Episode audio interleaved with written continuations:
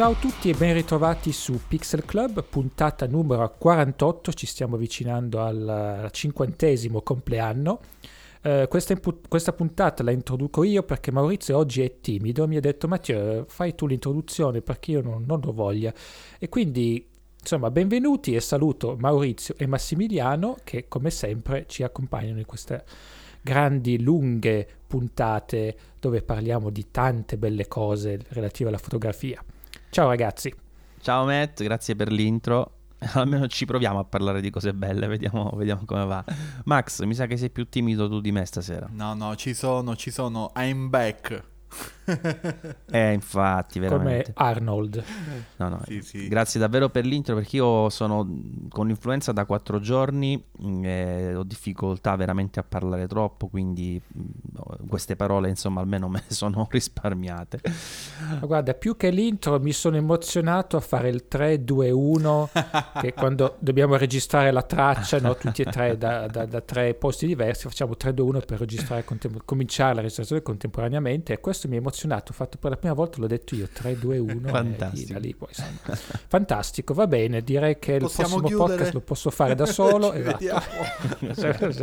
È stato bello, insomma, grazie per averci seguito, eccetera, eccetera, eccetera. Comunque, adesso lascio la, il timone della conduzione a te che sei più bravo e cominciamo a parlare di un po' di roba, giusto? Sì, inizierei dalle cose un po' light con uh, la presentazione della Instax Mini Link di Fujifilm, uh, prodotto interessante, simile per alcuni versi a tanti altri che la casa ha già realizzato. Sappiamo che con le Instax Fujifilm insomma batte cassa in maniera imponente, non so se ancora oggi uh, rientra mh, eh, così prepotentemente nel suo fatturato, però comunque uh, questo modello va ad arricchire la linea con alcune funzionalità più, più smart se vogliamo. Max, dici qualcosa? Sì, allora la, la Instax Mini Link è una stampante, prim- prima di tutto. Uh, non è una fotocamera, quindi è pensata per l'uso con gli smartphone. È una stampante che utilizza le pellicole mini, come dice giustamente il nome, e mm, ha connessione Bluetooth e permette di fare tutta una serie di cose, fra cui anche stampare le foto. Cioè, fra tutte le cose fa, eh, stampa anche le foto. Uh, è pensata per un utilizzo smart con gli amici, mm, ha delle modalità di gioco, nel senso che tipo ha un test di affinità uno fa, risponde alle domande sull'applicazione di Fujifilm e quella stampa una foto con eh, le, le affinità di coppia, diciamo. E qui vorrei sentire Mathieu con uh, la sua classica prospettiva di quelli in una stanza che si chiudono e dicono che funzioni ci mettiamo nella prossima fotocamera. Matt. Sì, sì, infatti, riunione ai vertici durata una settimana uh, e alla fine hanno detto facciamo un test di, di... affinità, perché no? Bene, poi se invece lo, non superi il test ti, ti, ti, ti, parte la foto che dice sei un pirla. non ce la puoi fare.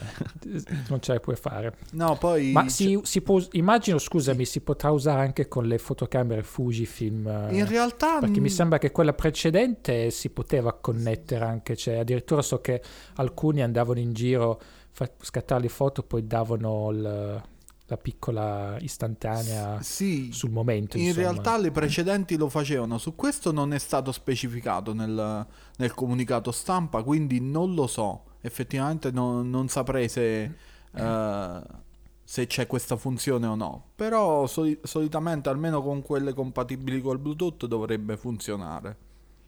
Diciamo che loro lo fanno vedere principalmente con l'utilizzo smartphone, però eh, è possibile che ci sia anche questa caratteristica. Tra l'altro una cosa che non è direttamente correlata al prodotto, ma che comunque ci tengo a dire, è che finalmente Fujifilm ha allegato al prodotto delle belle immagini, che solitamente arrivano uh, delle immagini pessime, invece queste qui sono proprio carine, ambientate, molto instagrammabili, insomma, sì. vade. Mo- molto bello. Stavo proprio guardando una di queste foto su, sul, sull'articolo di saggiamente, quella con le ciambelle, i donut, ah. i biscotti, sì. il è sfiziosa, no? Mi, mi, mi, no? mi, sta venendo anche fame. L'orario è anche quello Siamo solo giusto. all'inizio. Quindi... Com- Max, esatto. Max, quanto costa sta Instax Mini Link? 120 euro. Dovrebbe costare, cioè costa 120 euro perché in realtà è già disponibile, anche se su, sugli store online ancora non se ne vede traccia. La vende praticamente solo, solo Fujifilm al momento. E comunque, Comunque è un po' tipo l'HP Sprocket, mi sì, sembra, no? Come la stile. fascia di prezzo è quella, ovviamente qui le pellicole costicchiano qualcosa in più rispetto alla Sprocket, però in, teoria sono, sono vere foto queste, cioè nel senso eh, subiscono il processo di sviluppo come, come una. Instax, sì. Eh, Cioè no, chi- no, chimico, proprio chimico no. Eh, Eh, fo- è tipo si una foto con la luce. sì, sì, sì, Eh. sì. Eh, sì, esatto. ok. Comunque Va è bene. una- è una- un aggeggino carino che secondo me po- potrà dire la sua nel mercato perché oramai una cosa che non sapevo e che ho scoperto con questo, con questo prodotto è che la gamma Instax esiste dal 1998. Che- Eh sì, che- da che noi però è tanto. arrivata dopo, mi Sì, pare, da no? noi è arrivata penso dieci anni dopo o forse anche più di dieci anni dopo. Invece il Oddio, ma Giappone questo non mi ricordo. c'è, c'è- c'è proprio da tanto, quindi è normale che gli fa cassa a Fuji sta cosa qua. Mm, mm, sì, sì, sì. E poi tra l'altro anche nuove colorazioni sfiziose, insomma, eh, sicuramente strizza un po' l'occhio sia ai giovani che anche a tutto quel segmento di, di- di influencer, se vogliamo chiamare così, che eh, bene o male su molti prodotti eh, che, che sono correlati anche alla stampa istantanea ci, ci- ci fanno gioco, insomma, ho visto parecchi utilizzarle. E tra l'altro Fujifilm mi sembra che stia un po' andando in questa direzione anche eh, lato fotocamere perché hanno presentato nella fascia bassissima diciamo della loro lineup la XA7 che come per tradizione della serie A non ha il sensore X-Trans ma un tradizionale sensore Bayer eh, comunque quello da 24 megapixel anche se loro dic- dicono leggermente rinnovato. Ed è interessante questa in particolare secondo me per due cose. Allora intanto ehm, mi, ha, mi ha fatto piacere vedere un, un po' un restyling che però non tradisce, diciamo, quelle che sono eh, un po' le linee, anche gli stili, grosso modo, che caratterizzano le, le Fujifilm, però ha questa piccola, eh, se vogliamo, innovazione stilistica della- di, di- di un, settore, diciamo, intorno all'impugnatura in cui eh, il grip, eh, quello tipicamente, insomma, di, pelle, finta pelle, quello che è, è leggermente sezionato e nell'insieme, anche se, ripeto, mantiene, mantiene gli stili grosso modo della, della linea, questa cosina qua gli dà un- una piccola marcia in più dal punto di vista proprio della modernità, cioè sembra improvvisamente qualcosa di più, più fresco. Tra l'altro anche qui hanno aggiunto dei, dei nuovi colori particolari, mi riferisco non tanto al bellissimo eh, grigio, grigio scuro, diciamo che invece esiste già da un po', ma a questo verdino, che non mi ricordo come l'hanno chiamato, green qualcosa, che comunque è appunto molto più giovane, più, più fresco e sicuramente può essere apprezzato nella- nel settore eh, mint, mint green mint- lo chiamano. ah, fantastico, Eh, menta verde. Ehm, Mente E, verde. poi dicevo, caratteristica particolare, c'ha un display touch intanto da 3,5 pollici, che credo che sia un mezzo record sulle, eh, sulle fotocamere in generale, cioè ce ne sono alcune che lo hanno più grande, ma mh, sono diciamo modelli particolari, invece questo per essere insomma un entry level, uno schermo da 3,5 eh, è abbastanza imponente. In più è praticamente il primo per Fujifilm con una cerniera che consente un ribaltamento completo, cioè una, una cerniera laterale alla Canon per capirci, alla Panasonic,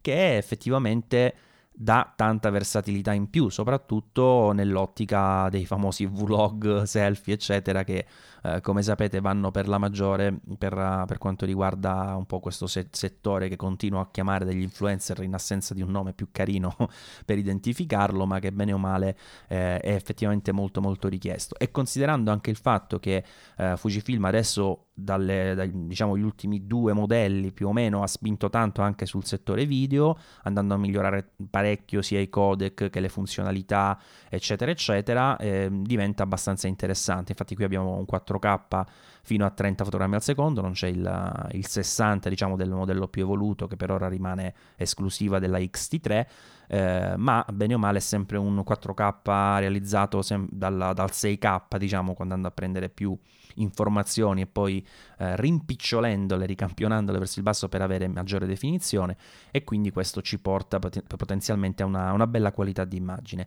Io l'ho chiamata entry level perché nella famiglia diciamo le XA sono tipicamente quelle più, più basse di fascia anche se il prezzo di listino parte da 769 euro che comunque poco non è però nell'insieme diciamo sicuramente è più basso rispetto al listino della XT30 eh, quindi di per sé si, si mantiene insomma, questa caratteristica di entry level.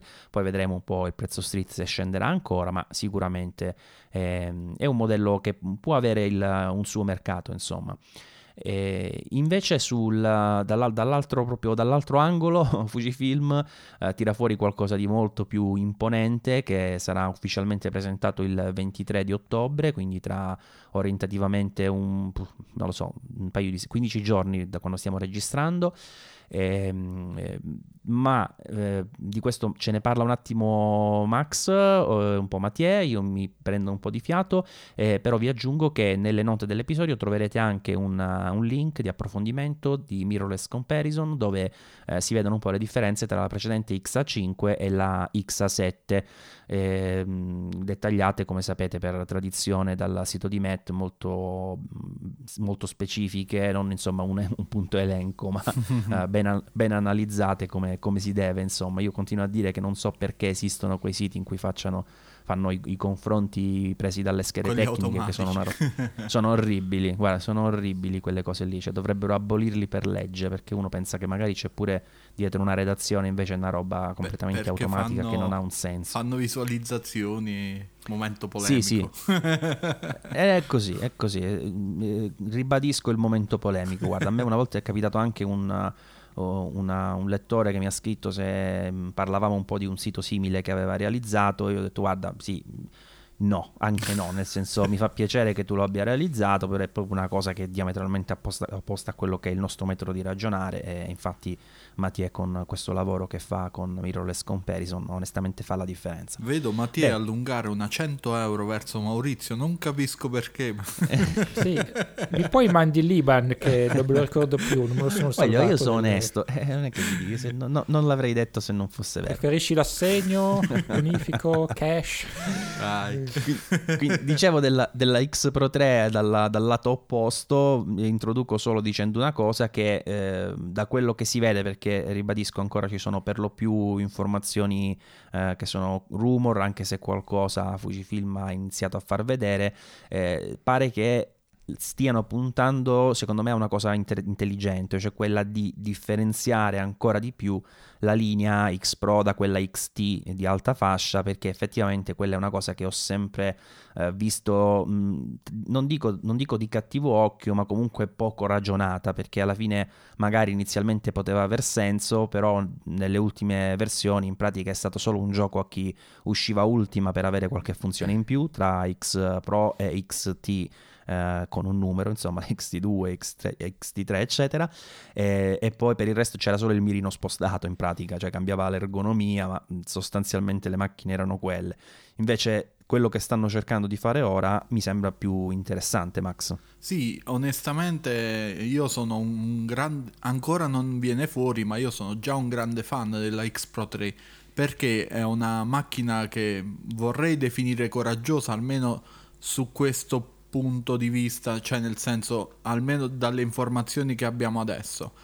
Uh, perché Fujifilm, come appunto diceva il buon Maurizio, ha deciso di differenziare realmente i due prodotti non solo in base al corpo. Perché se con i, la serie 1 e la 2 le macchine avevano praticamente uguali caratteristiche e corpi diversi, con la Con la X Pro 3 probabilmente a livello di specifiche tecniche avremo comunque uh, la presenza del sensore X-Trans che monta già la XT3 e la XT30. Mm, credo che su questo non ci siano grossi, grosse novità. Però uh, la scelta di Fuji di creare una macchina che virtualmente non ha display, e poi lo andiamo a spiegare questa cosa qua, è una scelta che nel 2020 praticamente, perché se la presentano adesso, anche se la mettono in commercio a novembre, è una macchina per il 2020, eh, è una scelta molto audace. Perché la X Pro 3 eh, a livello di ergonomia e di corpo è davvero molto molto simile alla X Pro 2, quindi mirino spostato sul lato esterno, uh, impugnatura leggera ma abbastanza efficace e tutta una serie di cose. però sul retro troviamo la novità, ovvero ad un primo sguardo c'è un display che però proprio un display non è, una specie di quadratino posto dove dovrebbe stare il display che ci indica la simulazione di pellicola in uso, gli ISO, magari i tempi, poi vedremo più in là quali altre cose. Comunque, fondamentalmente è un display di stato, come quelli che trovavamo sulle reflex oppure uh, appunto sul, sulle Fujifilm, la GFX, um, forse anche la XT3, non, non lo ricordo più. Uh, lo trovavamo sopra, qui invece è dietro. È stato abbandonato il D-pad, ci sono uh, tre bottoni, mm, tre o quattro bottoni insomma, e c'è il eh, joystick per la selezione veloce del punto di messa a fuoco. Finisce qua. Volendo eh, si può scambiare per una macchina analogica a uno sguardo distratto. La cosa bella è che uh, Fujifilm ovviamente uh, non cerca di suicidarsi, ma il display ce l'ha messo comunque e l'ha fatto in un modo molto intelligente secondo me, ovvero ha, ha, scelto di metterlo su un meccanismo a ribaltamento verso il basso, ovvero noi possiamo abbassare eh, il display principale che è quello dove vediamo le informazioni e ottenere una vista tipo a pozzetto come diciamo come l'Hasselblad per intenderci eh, e comunque abbiamo il display che mh, possiamo usare per inquadrare o per revisionare le foto. Non c'è. A pozzetto intendi mm, tendenzialmente verso l'alto, nel senso non è, chi- non è mm, chiuso, diciamo, eh. come il tipico pozzetto, però insomma, mm-hmm. quel tipo di inquadratura sì. da, da, pancia. Eh, insomma, eh, l'inquadratura da street, dai, diciamo, è una macchina che, che, strizza davvero tanto l'occhio. Quando uno non tanto vuole farsi vedere, allora magari la, la mette a livello pancia la macchinetta, dai giusto un occhio veloce se, se più o meno ci, ci sei e questa secondo me è la macchina che è perfetta da abbinare con quelle bellissime ottiche tipo della serie F2 che sono piccole, compatte, hanno la possibilità di selezionare l'apertura uh, sul, sul, barilotto. Eh, secondo me è una macchina che può dire la sua. Fuji, come abbiamo detto internamente fra di noi, sta facendo un po' la Leica. Um, de- dei tempi nostri, la Leica moderna, la Leica a, De no altri. A, a, aff- affordabile, come, come, direbbero gli inglesi, affordabile. Sì, è, è, un, è, par- è, particolare anche perché poi, cioè, se tu ci pensi, alla fine con un normalissimo display inclinabile eh, avrebbero bene o male ottenuto lo stesso effetto dal punto di vista proprio della mh, potenzialità, diciamo, di inquadratura.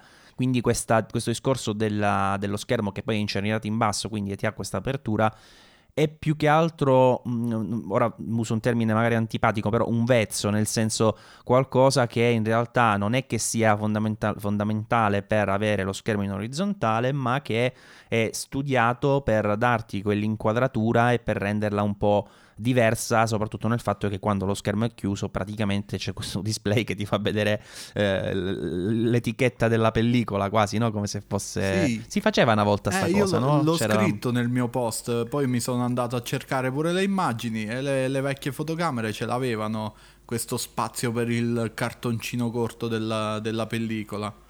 Così ti ricordavi subito che pellicola avevi montato, no? Se avevi che... una bianca e nera, una colori, un alti ISO. Perché eh sì. ricordatevi, nei tempi antichi gli ISO non si potevano cambiare. Ah, ci no, voleva la pellicola.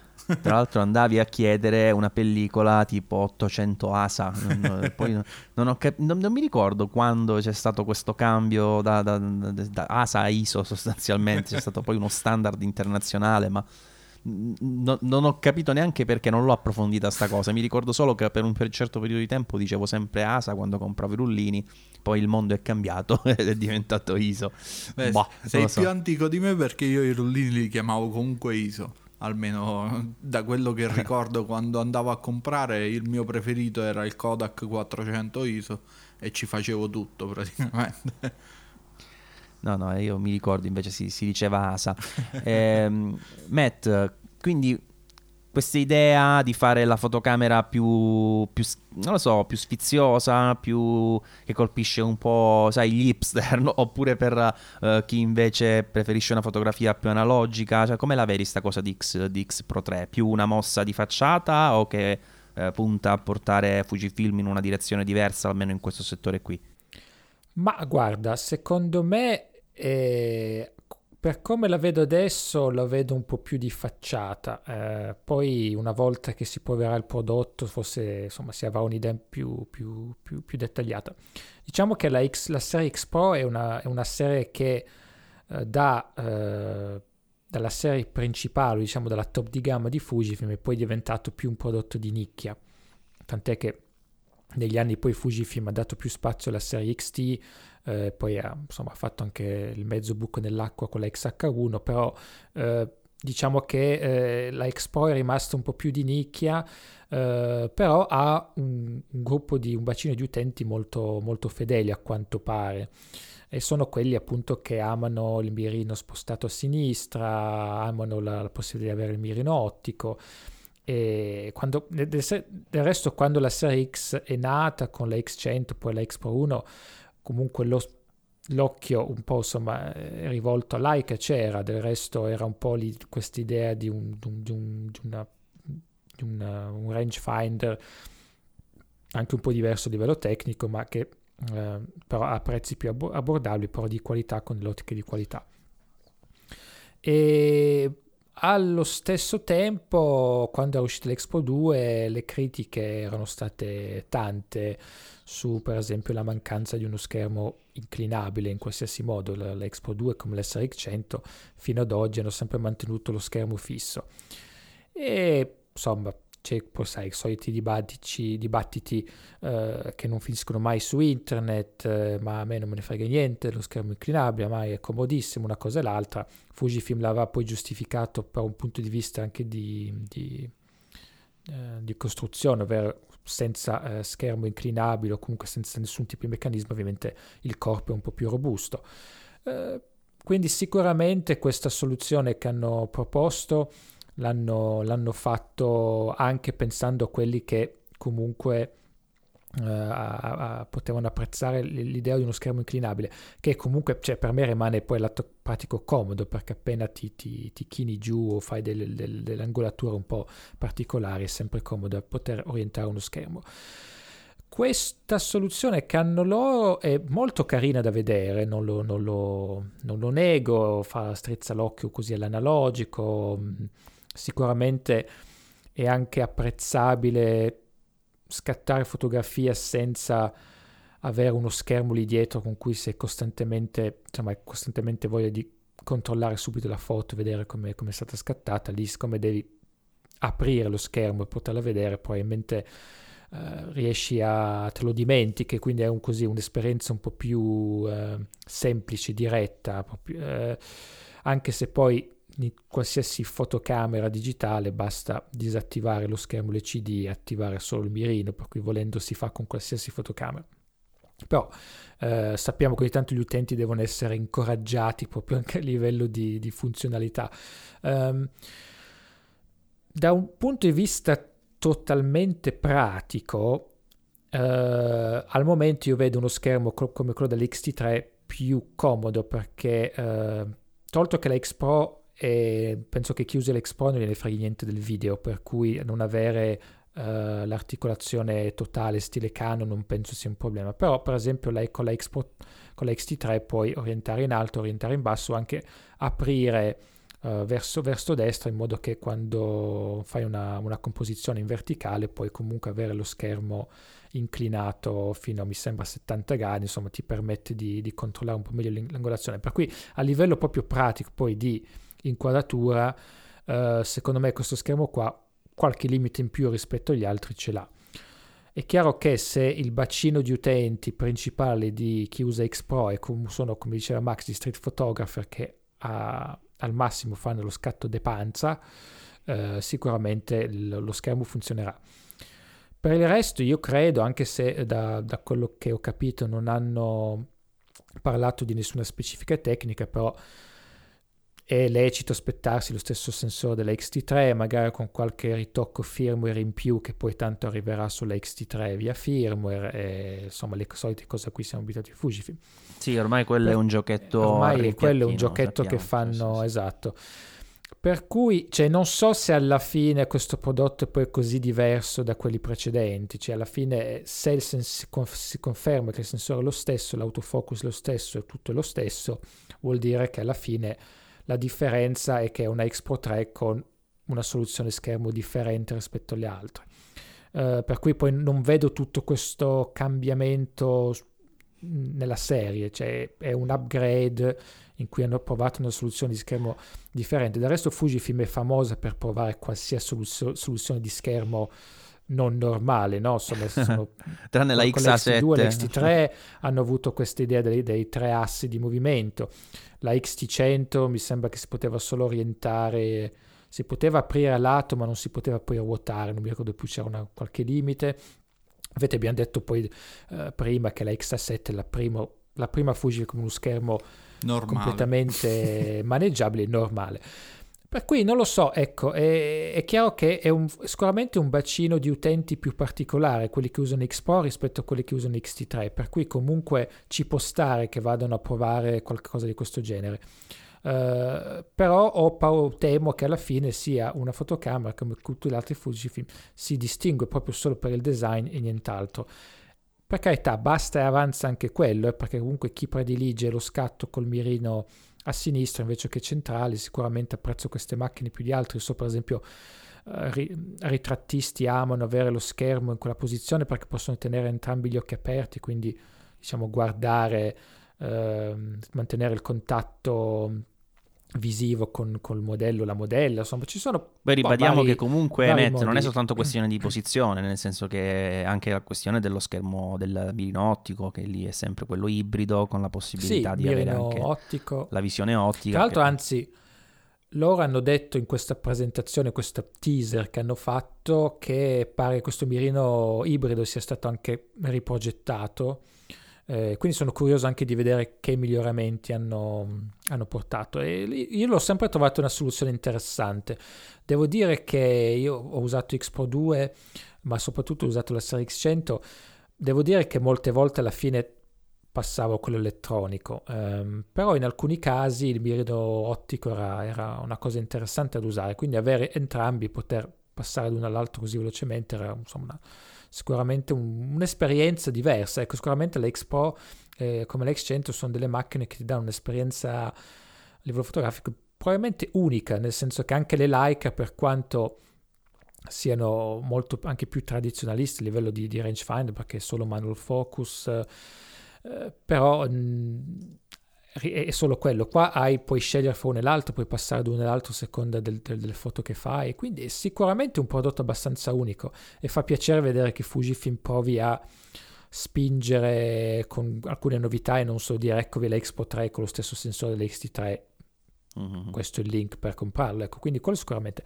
Eh, sono curioso di vedere poi l'atto pratico quanto è comodo un mirino del genere rispetto a rispetto, come dicevo, una soluzione come l'XT3. Se poi parliamo più a livello di così puristi della fotografia che gli interessa solo vedere i settaggi che usano, non vogliono neanche stargli a vedere che co- come hanno scattato la foto, rivederla, ma concentrarsi esclusivamente sul- sulla composizione, sicuramente può essere un prodotto inter- interessante. Insomma, è un po' eh, Leica la- è, è andata più a fondo. Eh, presentando una M digitale che non ha proprio il mirino die- eh, scusa lo schermo dietro così quindi proprio Sì, sì. Sì, che poi questo se tu ci pensi e- è un, è un po'. Cioè, è veramente una cosa. Più ci penso, più la vedo di facciata. Perché alla fine dei conti, per esempio, lo stesso effetto potevi ottenerlo con una modalità dello schermo che disabilitava l'anteprima e ti faceva vedere quel robo al centro. eh, come magari si fa anche, no? Vedi che tante volte nelle impostazioni schermo, nell'alternanza, c'hai, che ne so, eh, visualizza nel mirino questo, nello schermo quell'altro, e anche l'impostazione che nel display fa vedere solo i settaggi per dire. Quindi Ma sai, poteva anche essere interpretato così. Eh, sì, scusa, sì, diciamo dico... che qua hai una hai- scusa, hai un appeal più estetico, Esatto, cioè dai quella esatto. cosa in più che ha solo quella fotocamera lì. Alla fine, sai, spesso ci viene voglia di comprare questi oggetti anche per queste, per queste cose semplici così, ogni tanto non è una questione di megapixel o di gamma dinamica, ah, mi piace quella cosa lì, mi attira.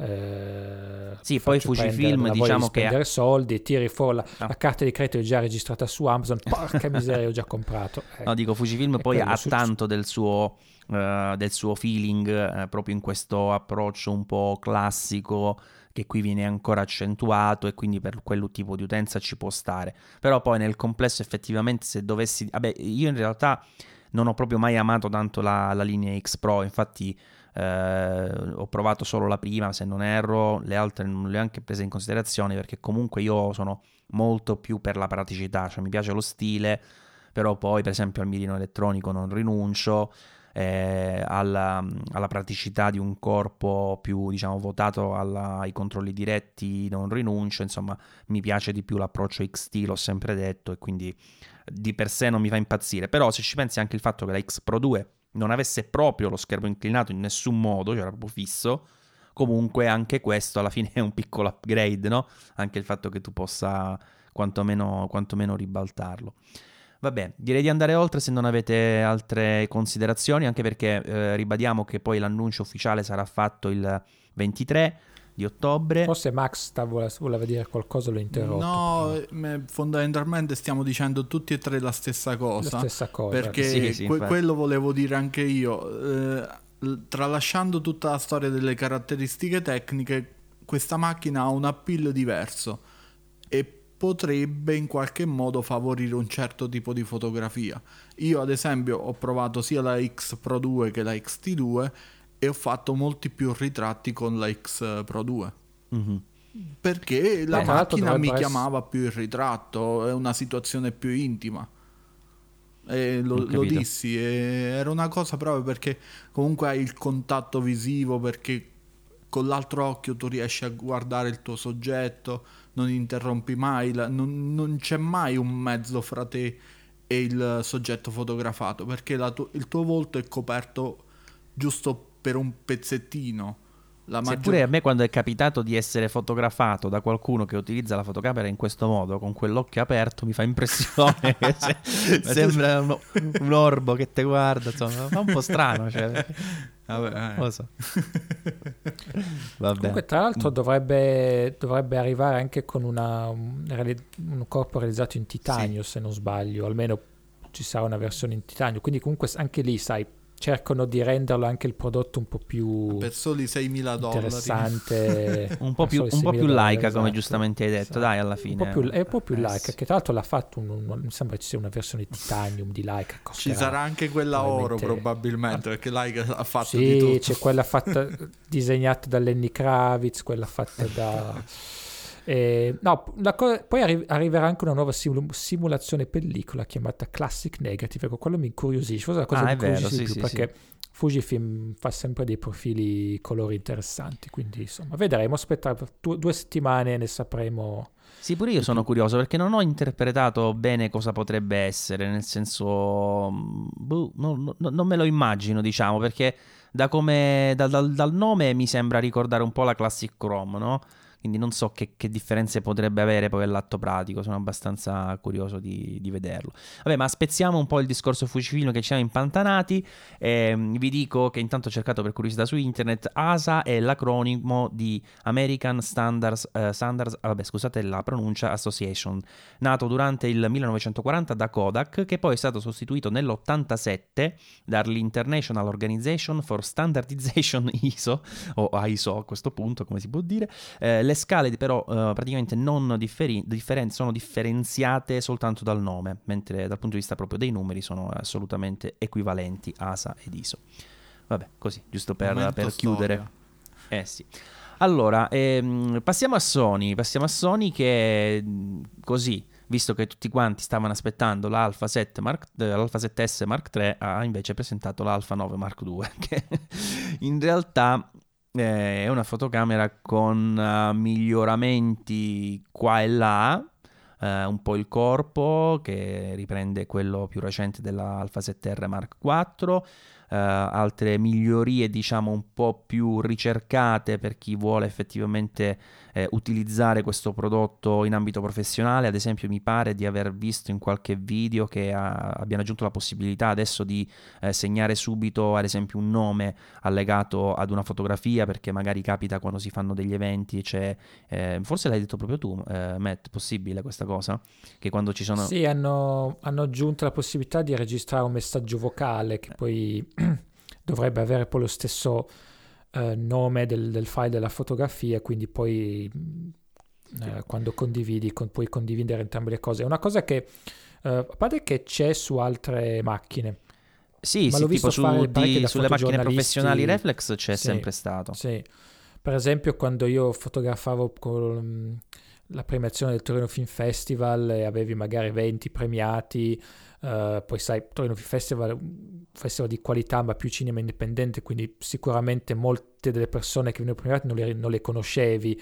Uh, per cui uh, quando dicevano il nome poi venivano a fare il photocall di fronte a tutti gli sponsor, uh, vedevi tutti i giornalisti che poi registravano il nome della persona perché poi devono ricordarsi chi è quando devono mandare la foto. Mm-hmm. Se no diceva mi mandi la foto di quel regista iraniano che ha fatto... E va, trovala. esatto. Eh, quindi questo hanno...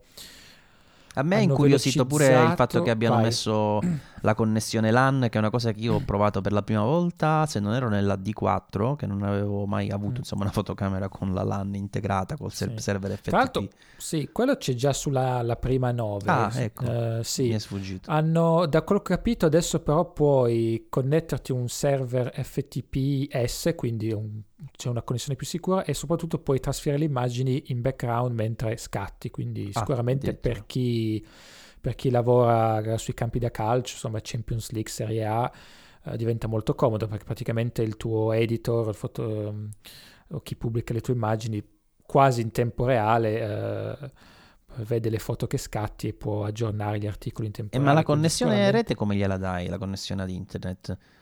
Tramite il cellulare o tramite la LAN collegato a qualche accrocchio? Eh, sarà collegato qualche, sì, qualche accroc, qualche, quello, quello, non lo so, sicuramente sì, in qualche modo gli deve arrivare una connessione. Forse più via Bluetooth puoi, con la fotocamera. Mm, tra l'altro addirittura pare che con l'applicazione eh, mobile uh-huh. di Sony puoi mandare la fotocamera tutti i settaggi FTP eh, per fare una connessione più rapida.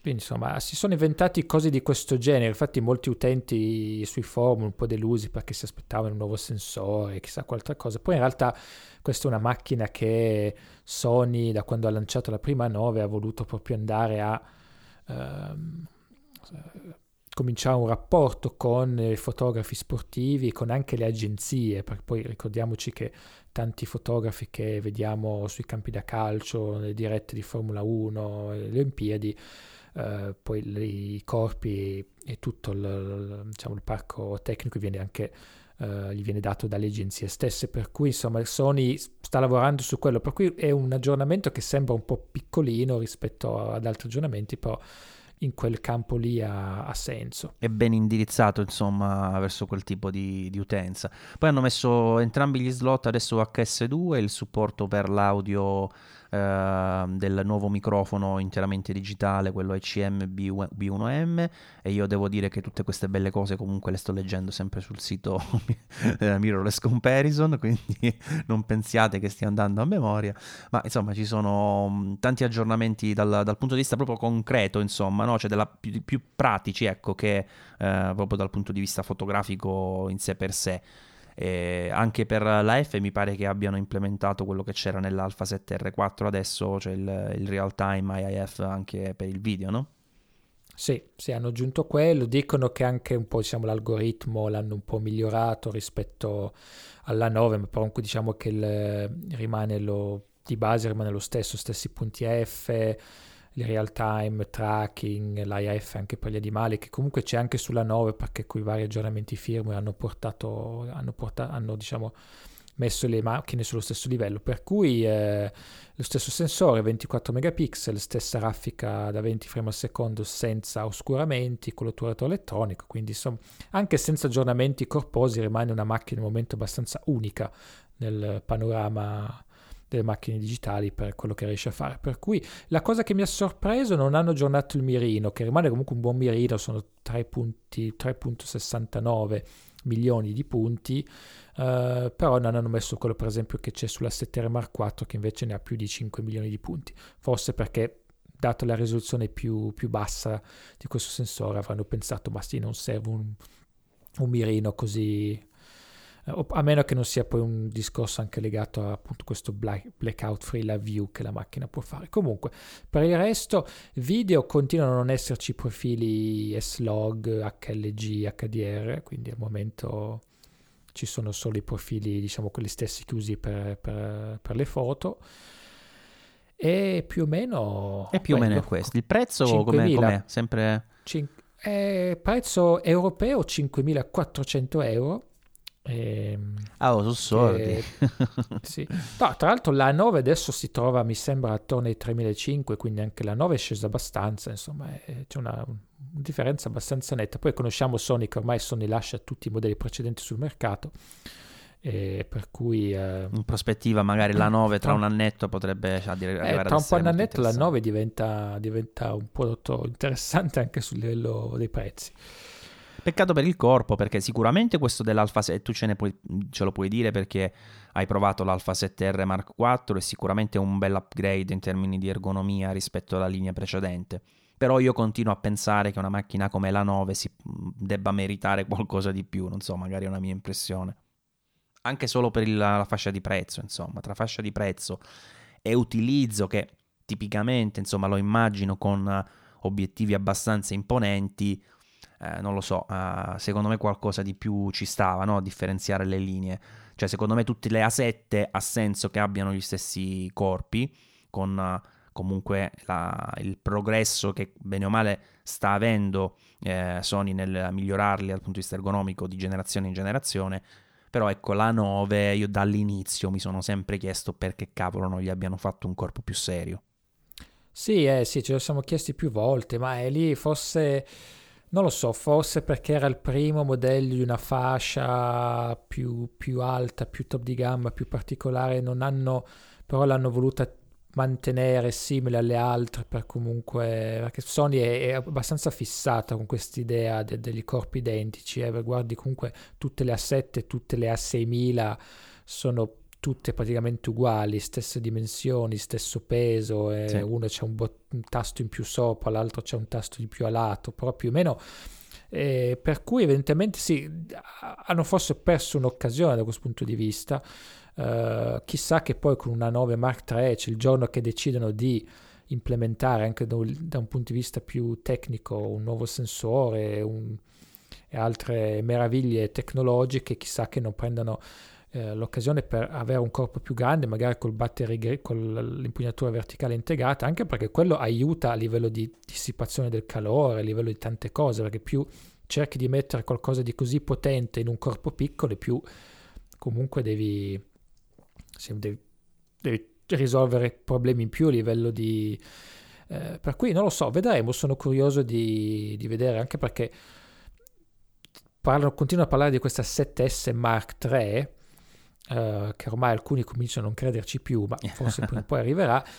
E anche quello, per esempio, se vuole competere a livello di specifiche con altri prodotti, come per esempio la Panasonic S1H, sono eh, curioso di vedere se Sony con- sono vede- curioso di vedere se Sony continuerà a mantenere lo stesso corpo, le stesse dimensioni, eh, perché Panasonic la S1H l'ha resa più cicciotta proprio per metterci una ventola dentro, per cui voglio dire, non lo so, vedremo. Sony sono maestre nel miniaturizzare, mini- no, miniaturizzare le cose. Vedi il mirino che salta fuori da, dalla serie 100, per cui insomma...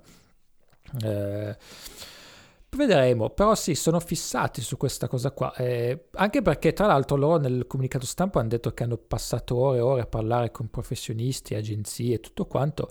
Mi sembra strano che non sia da, da tutto questo feedback eh, de, del mondo dei professionisti non sia uscito fuori anche un corpo proprio più grande, più stile D5. Però Ma secondo me loro le domande le fanno, poi per le risposte ascoltano solo quelle che gli interessano. Cioè, tanto il Poi, corpo non, non lo, so, vogliamo non cambiare lo so. e quindi ciccia. C'è qualcuno in Sony che è fissato sul discorso dei corpi identici. Sì, quello sicuramente sì.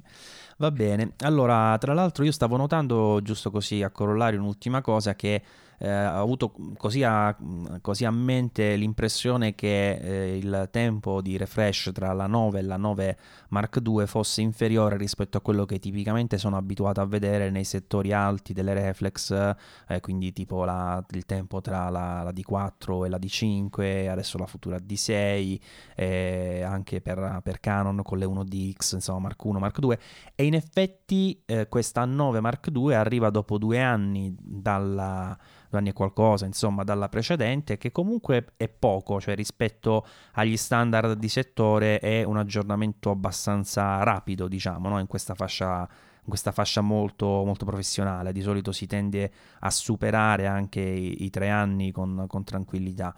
Eh, quindi magari ecco, quando tu hai detto un prossimo aggiornamento, io per un attimo ho pensato vabbè, se ne, ce ne va, ci andiamo alle calende greche, invece in realtà se si continua così, già il 2022 tranquillamente, anche il 2020, no, 2021 in realtà potrebbe già arrivare la, l'Alfa, l'Alfa 9 Mark III, insomma, quindi sono tempi ben, ben più ristretti insomma, quello, da quello che siamo abituati. Beh, eh, mettiamoci alle spalle anche questa Sony Alpha 9 Mark II e passiamo a qualcosa di molto molto più leggero, anche se il nome è Max, con la presentazione delle nuove GoPro Hero 8 eh, con la Black e poi appunto questa nuova edizione GoPro Max, di cui ovviamente chi ci potrebbe parlare secondo voi se eh, non Max? parlo io, no? Scusami, mi intitolano una GoPro, vuoi non parlarne? No, vabbè. mi sembra il mio. d'altronde mi hanno intitolato anche un iPhone, eh, però non ne ho parlato. Eh, va bene. La GoPro eh, con il suo ciclo annuale, che se non sbaglio ha saltato solo una volta, ci presenta una nuova Hero. Quest'anno tocca alla 8 e curiosamente è stato presentato solo il modello black, evidentemente il silver e il white ci accontentiamo della 7. La 8 eh, è mm, a parità, cioè nel senso la 8 è, non ha caratteristiche di ripresa video differenti dalla 7, fa sempre il 4K a 60 fotogrammi al secondo, ha sempre il sensore da 12 megapixel per fare le foto. Uh, è stata aggiornata sotto il punto di vista software perché ha queste modalità Hyper Smooth e Time Warp che passano entrambe alla versione 2.0 e ci restituiscono video più fluidi e timelapse più coinvolgenti, diciamo. La grande novità che ho visto riportata su tutti i siti, che però personalmente, parere proprio di Massimiliano Latella, eh, ma, ma pare una stronzata, nel senso le digital lens, ovvero ci permette di scegliere quattro angoli di campo eh, che è una cosa che possiamo fare tranquillamente anche in post produzione, quindi... Mm, Nì, vabbè, ce, ce, lo fa fare. Potete fare i video zoomati, ma sono zoomati digitalmente, quindi se lasciano il tempo che, provano, che trovano. Eh, in compenso, una novità che sembra molto gradita e che è geniale sono il supporto integrato nativo, il supporto quello classico della GoPro, eh, è integrato nel case della della GoPro che adesso è a tenuta stagna e, ehm, e, quindi c'ha già i due pirulicchi sotto per avvitare ai vari supporti e questi vengono fuori semplicemente tirandoli dal, dalla, dalla, base del corpo. Tutto sommato è questa la GoPro Hero 8. La cosa eh, nuova è che eh, l'hanno dotata di un sistema di accessori che hanno chiamato Moods e ovvero hanno inventato questo cage che, che, che si, nel quale si innesta la GoPro Hero 8 e che ha due porte flash ma senza contatto, ce le ha solo come uh, porta standard per agganciare un accessorio, un microfono e la porta HDMI che ve l'hanno tolta dalla GoPro e l'hanno messa nel cage così vi dovete comprare anche il cage ovviamente. E a questo cage hanno abbinato sia un, uh, uno schermino per farsi i selfie e le, le riprese le autoriprese, non, non c'è un termine per, per dire... Vabbè, quella roba lì, sì, per vedere vlog, anche davanti. I vlog, per farvi vlog, ecco. Eh... Che è un po' una risposta di, con metodi diversi, ma è un po' una risposta alla DJI, no? Sì, alla, ma tanto diversi perché per fare questa cosa devi spendere 429 euro per la GoPro, eh, 79 euro per il Media Mood che è il cage intorno e altri 79 euro per il display.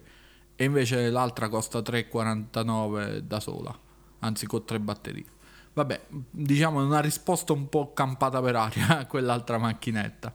In compenso è molto interessante la, la, GoPro Max che va a sostituire. Aspetta, non, non hai sì. detto però due cose se, oh, se non ricordo male. Tipo. La prima è che eh, c'è anche nel cage un microfono integrato, non mi ricordo se l'hai eh, detto. Sì, l'ho sembrato detto. Di no. No, no, ah, è il fatto del, del, LED, del pannellino ah, LED. Ok, sì, è disponibile anche un light mod che è un pannello LED che, che, si monta sopra o di lato sempre al media mod oppure no questo c'ha anche l'attacco standard quindi lo potete anche montare senza, senza di quello insomma è, è una luce con fantasti- fantastici 10 led è un fantastico pannello che costa 50 euro e, e, e, però vi potete comprare un qualunque altro pannello, costa di meno e magari fa anche più luce. Però chi sono io per dire questa cosa qua?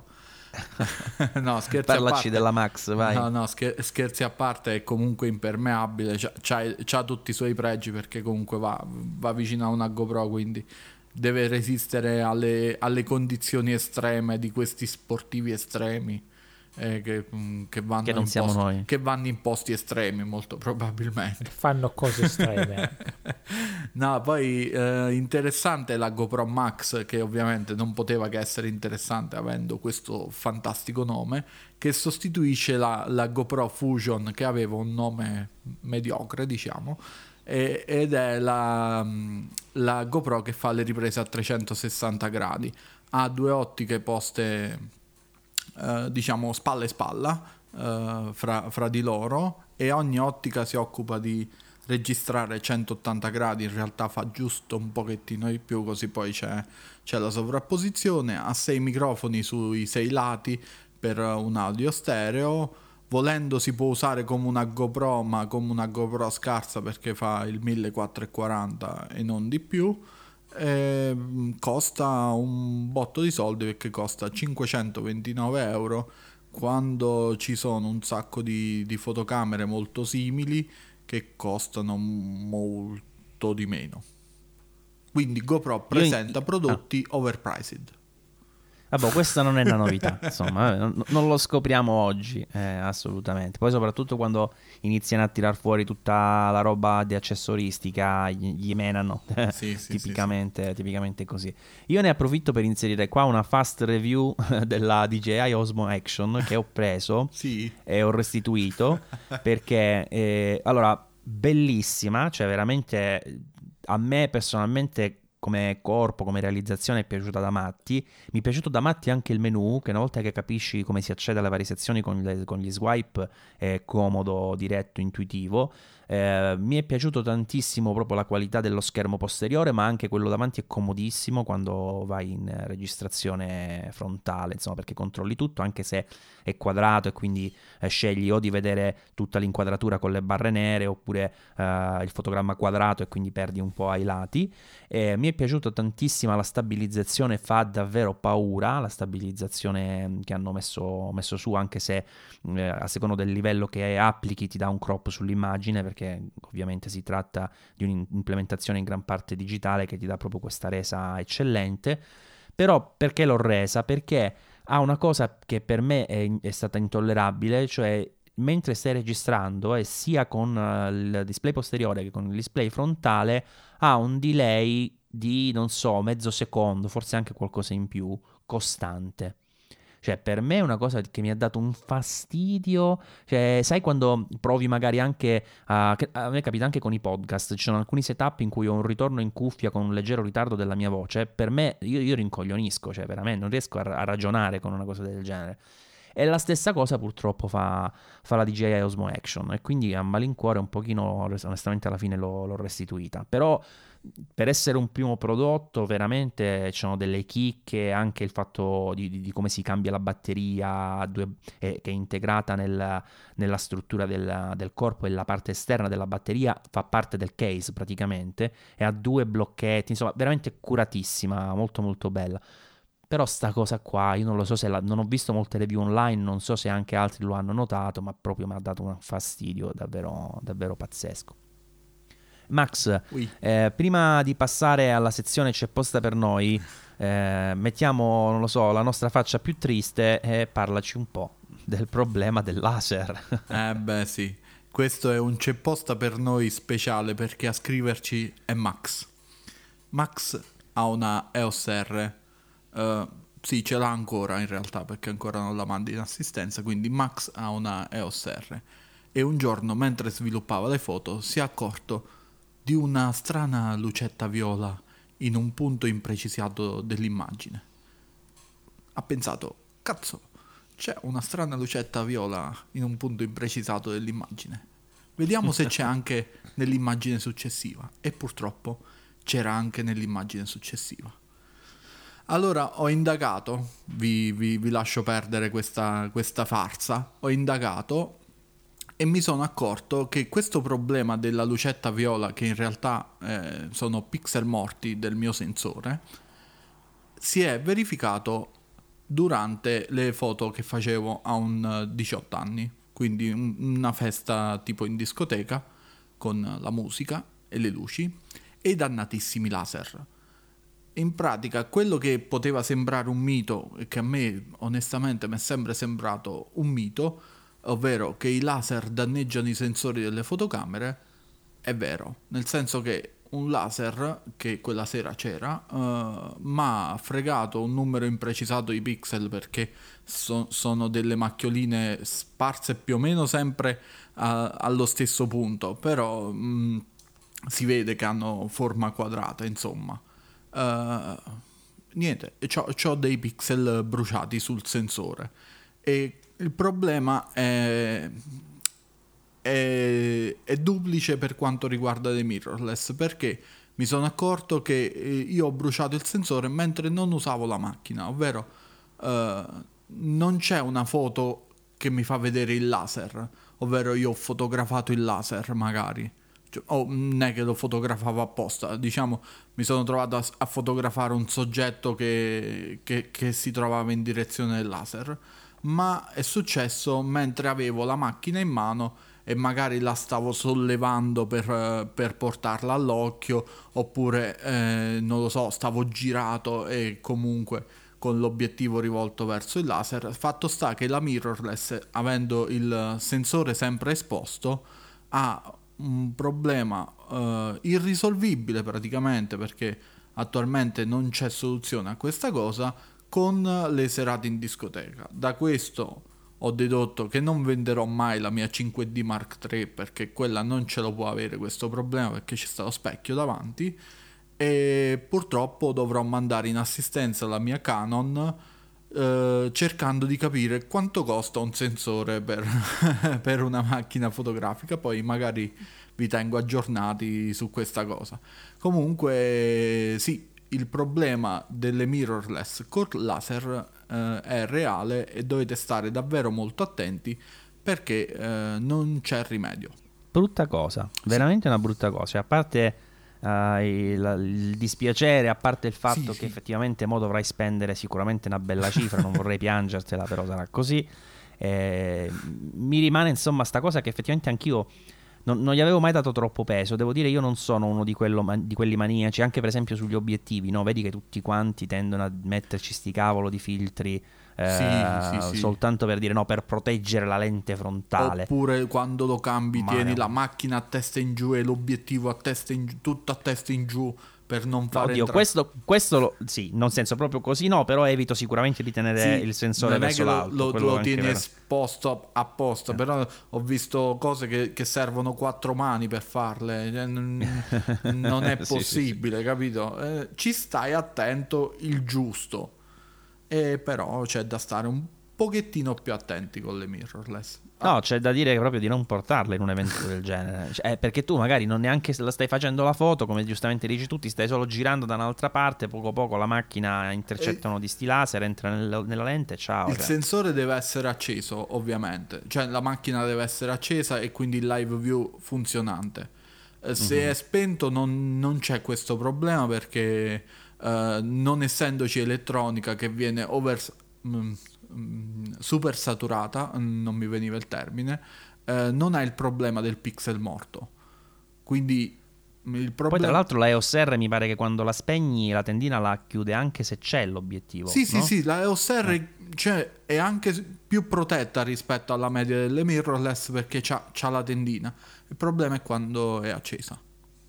Eh che, che, voglio dire è il minimo. Che, cioè che è sempre accesa perché io sto lavorando in quel momento, quindi mi, mi serve sempre la macchina. Non, non, lo so che cosa sta per capitare, cioè, è una cosa improvvisa. Sto, sto al centro della pista cercando di prendere un po' di azione, quindi è normale che sia accesa.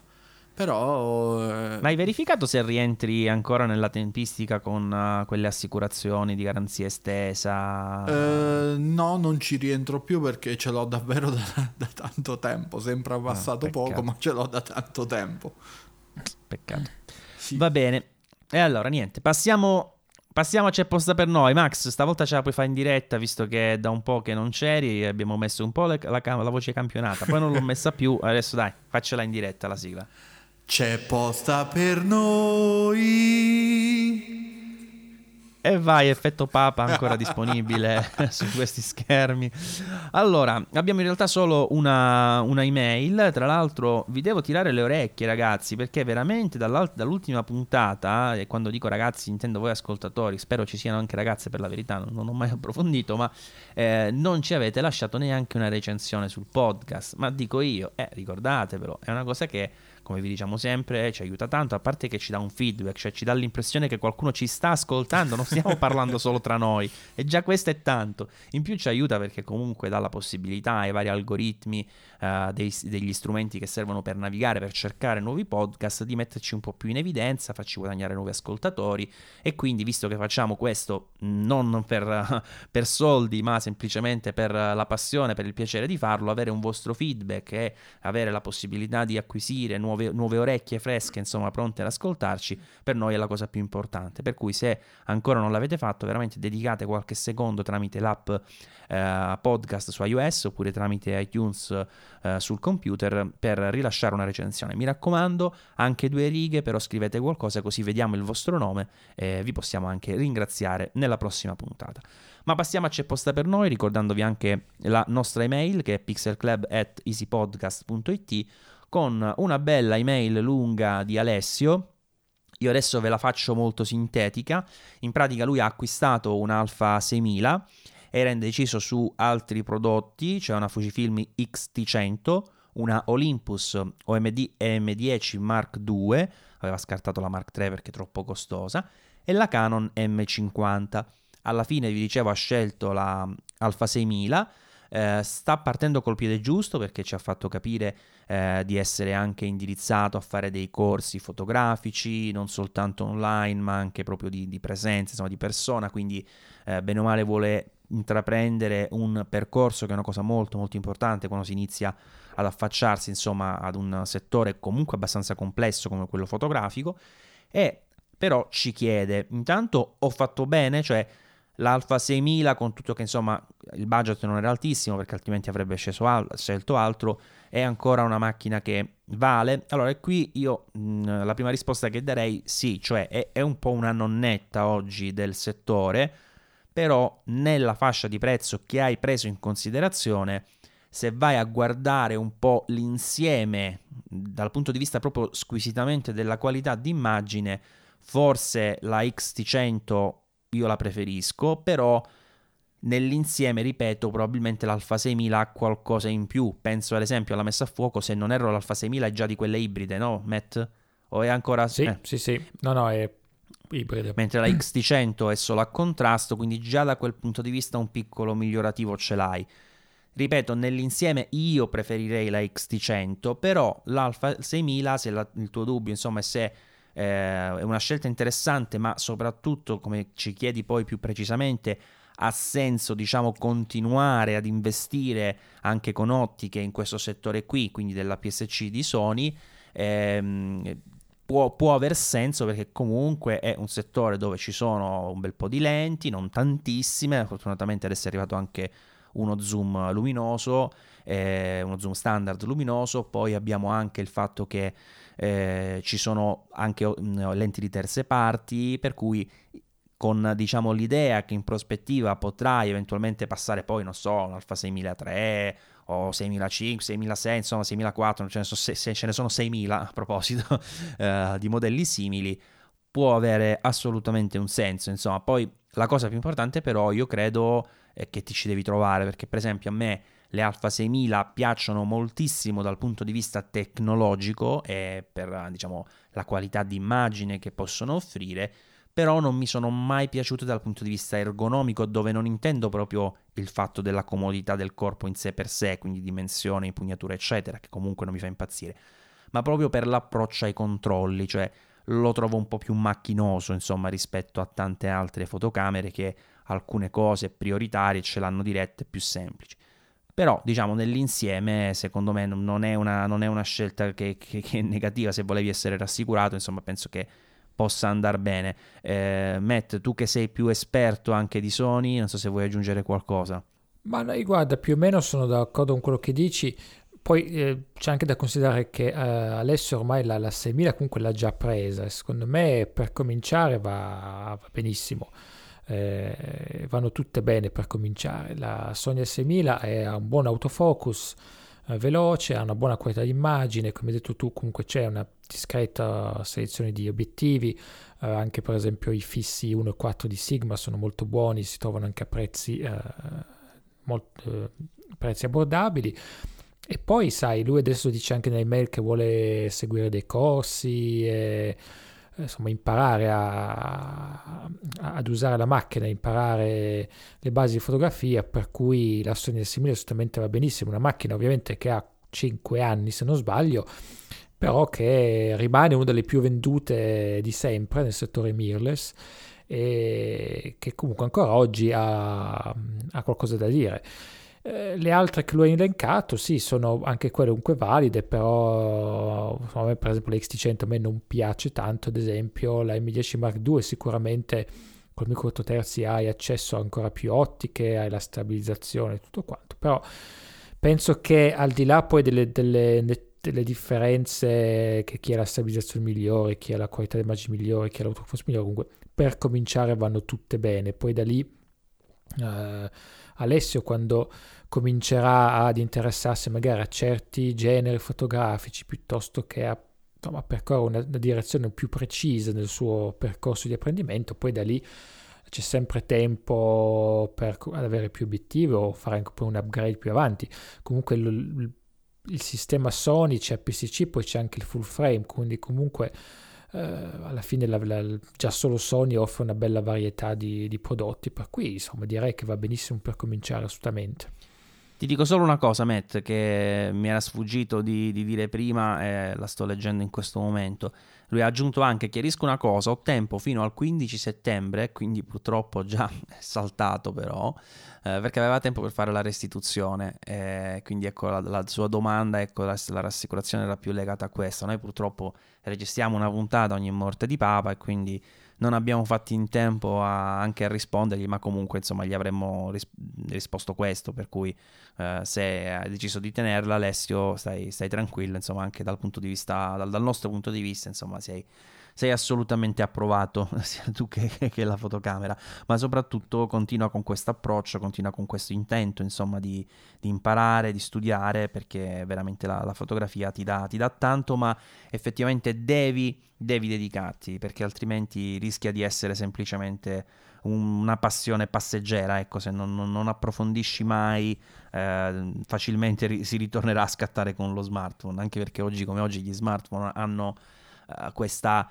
marcia in più, se vogliamo, no? Perché l'altra volta riflettevo su una cosa, per quanto banale, eh, cioè che se tu prendi uno smartphone e una fotocamera anche di un livello molto evoluto, diciamo una fotocamera tipo anche l'Alpha 7 III, una fotocamera da 2000 euro, con un obiettivo da 1000 euro, e ti metti a fare una foto in automatico con quella e con l'iPhone. Ora chiaramente ci sono condizioni dove per esempio la luce è scarsa, eccetera, eccetera, che il sensore grande farà sempre la differenza, così come eh, l'effetto naturale della profondità di campo farà sempre la differenza, perché ci sono delle cose proprio che hanno a che fare con la fisica per quanto riguarda la, la fotografia, con l'ottica, quindi quelle cose lì non cambiano. Gli smartphone non saranno mai in grado di sostituire dal punto di vista proprio fisico, tecnico, una fotocamera professionale di quelle con sensori insomma full frame, APS-C, anche micro 4 terzi, eccetera, ma anche quelle da un pollice, proprio è fisicamente diverso.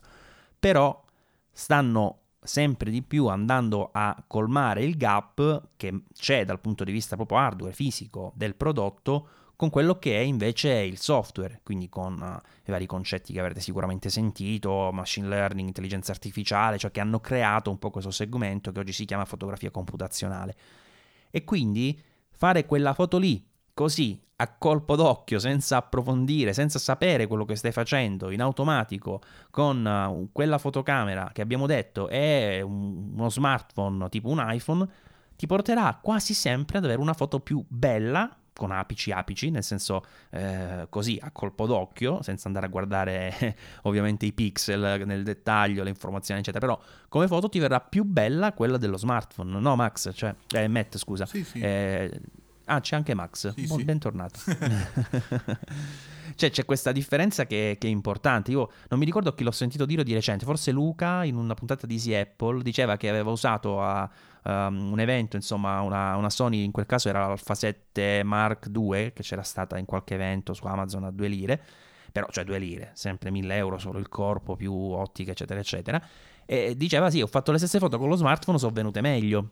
Eh, ma sì, eh, purtroppo questa cosa è vera, perché se tu hai l'obiettivo così così, eh, la scatti in automatico, eccetera, cioè l'intelligenza che ha uno smartphone e tutto quello che riesce ad applicare poi in automatico in fase di sviluppo della fotografia è anche quello che fa mentre stai facendo la fotografia, perché tu premi un tasto, ma in realtà quello ha fatto 6 milioni di esposizioni, ha capito che là c'è una persona e quindi quella parte lì la sviluppa diversamente dallo sfondo, eccetera, eccetera, ti troverai sempre ad avere eh, lo smartphone in vantaggio in questi termini qua. Ed è una situazione un po' complicata, un po' borderline, perché come dicevo prima ad Alessio, effettivamente ti devi dedicare per co- capire come tirar fuori il meglio i vantaggi che ha una, una vera fotocamera. Però visto che ci siamo, dico due cose sull'iPhone 11, io ho pubblicato la review dell'iPhone 11, non dell'iPhone 11 Pro perché sono stato preso da influenza, come vi ho detto all'inizio, e ho rallentato purtroppo un po' la roadmap sei, per quanto riguarda YouTube. Sei anche tu un influencer. Adesso sono un vero influencer. influencer con la, con la Z. Z sì, sì, sì.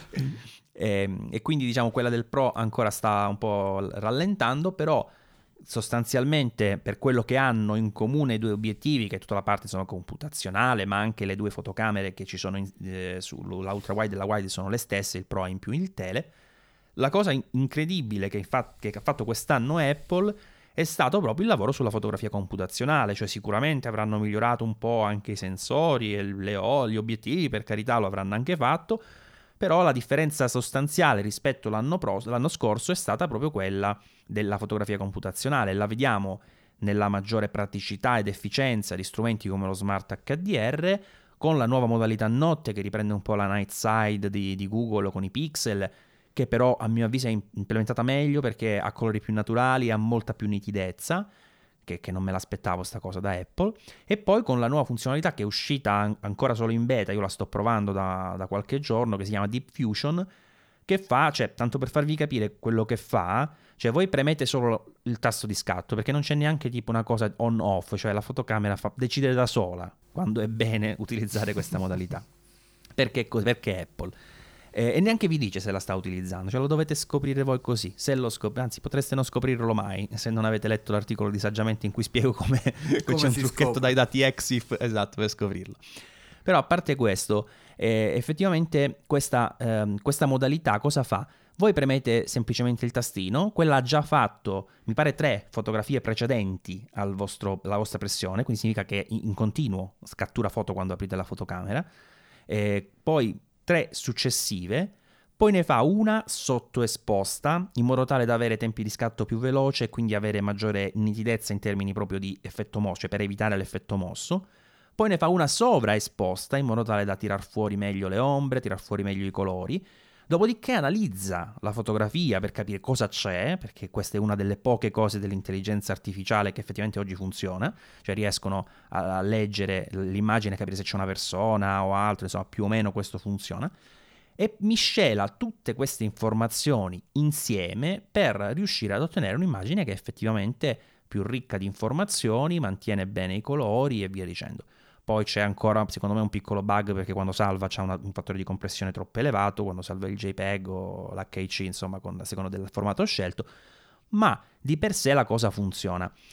E la cosa ancora più incredibile che, che, ha fatto Apple con gli iPhone 11 è che ha aumentato ancora di più il distacco rispetto all'altro, a, al resto del mercato, diciamo, per quanto riguarda la registrazione video. Perché ok, le specifiche sono sostanzialmente invariate, nel senso il 4K a 60 fotogrammi al secondo, se non erro c'era anche sugli iPhone 10S, 10R, eccetera, eccetera, ma adesso hanno eh, reso possibile eh, una qualità proprio del, dell'immagine nettamente superiore, tant'è che si stanno moltiplicando in rete le varie prove, eh, adesso usiamo l'iPhone per fare vlog, usiamo l'iPhone per fare eh, degli inserti video per il nostro girato, che per carità ci sta tutto perché ci sono eh, delle qualità innegabili sia proprio con la semplicità dell'app nativa che ti consente veramente di premere un tasto e fregartene e fa più o meno tutto molto bene eh, tra cui anche il fatto di eh, poter cambiare fotocamera mentre si sta registrando con un effetto che ricorda molto uno zoom ottico,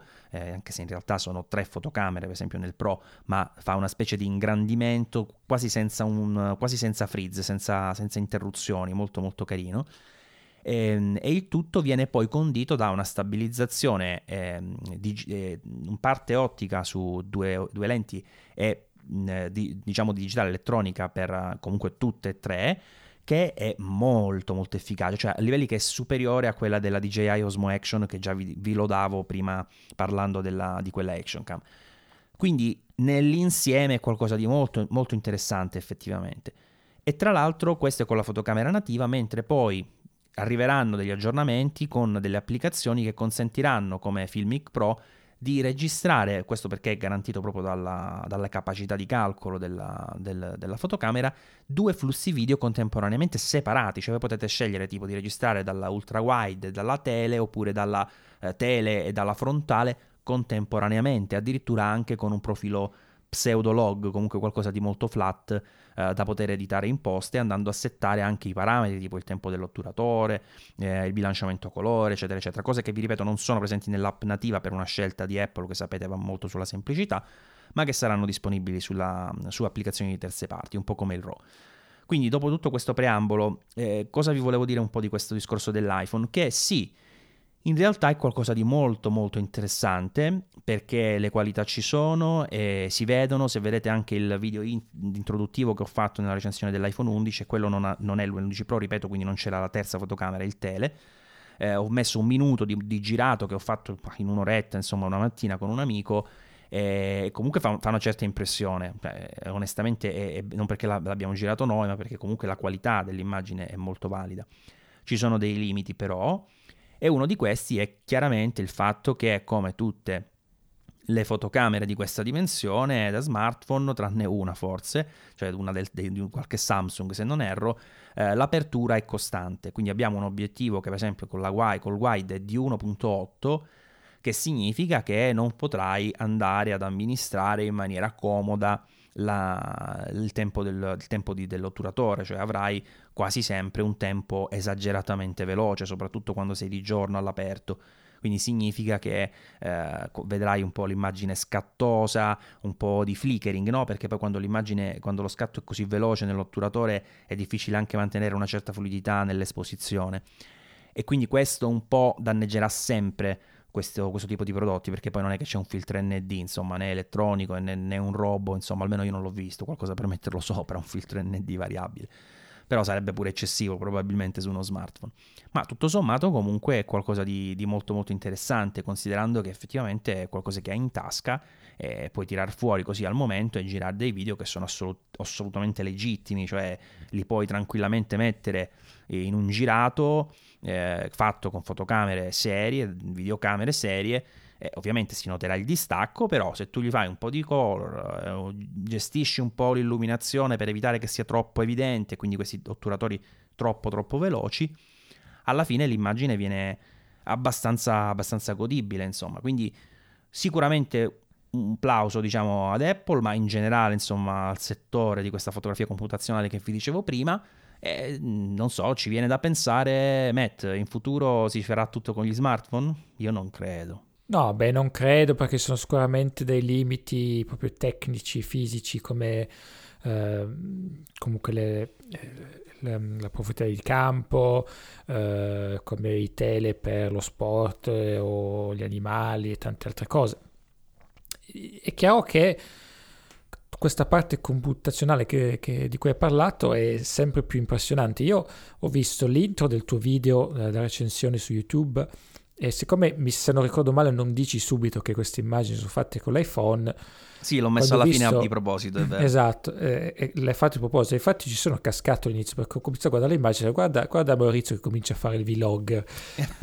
e quando poi hai detto che poi a un certo punto si è detto sta a vedere che l'ha girato po' con l'iPhone, quando poi l'hai detto si è detto porca miseria, cioè quelle immagini che hai fatto, per carità, luce diurna, eh, sole, quindi sicuramente condizioni ottimali per avere eh, contrasto e colori, forse addirittura anche un po' troppo, però mi, mi ha colpito la qualità dei colori, mi ha colpito la qualità della stabilizzazione.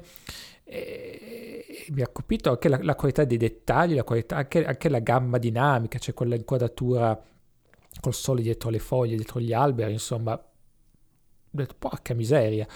Um, questa mattina invece ho guardato un, la recensione di DDP Review uh, sull'iPhone 11 11 Pro e che Jordan ha girato ovviamente con l'iPhone e lì però mi è piaciuto molto di meno, soprattutto a livello di incarnato.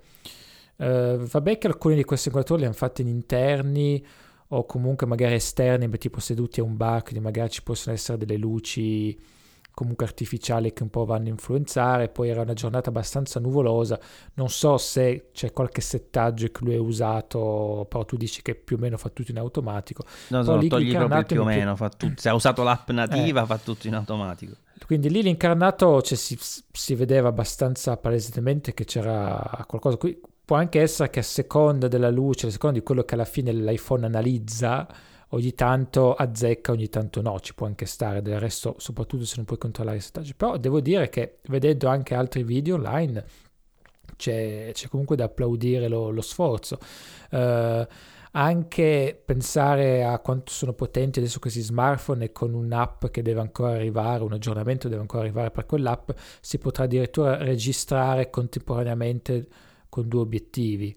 Quindi praticamente se, se fai un vlog eh, registrando con due obiettivi hai poi due flussi video che puoi uh, montare. O anche un'intervista, puoi fare davanti e dietro. Un'intervista, mm-hmm. esatto. E per carità, sono cose, mm, ovviamente noi che siamo appassionati anche di, di queste tecnologie, sicuramente ci, ci diverte giocarci con. Poi è impressionante vedere come eh, la parte computazionale riesce a eh, pian piano a eh, compensare per la mancanza del sensore più grande, del, del, del, del poter cambiare diaframma, insomma, di avere anche ottiche migliori e tutta una serie di cose.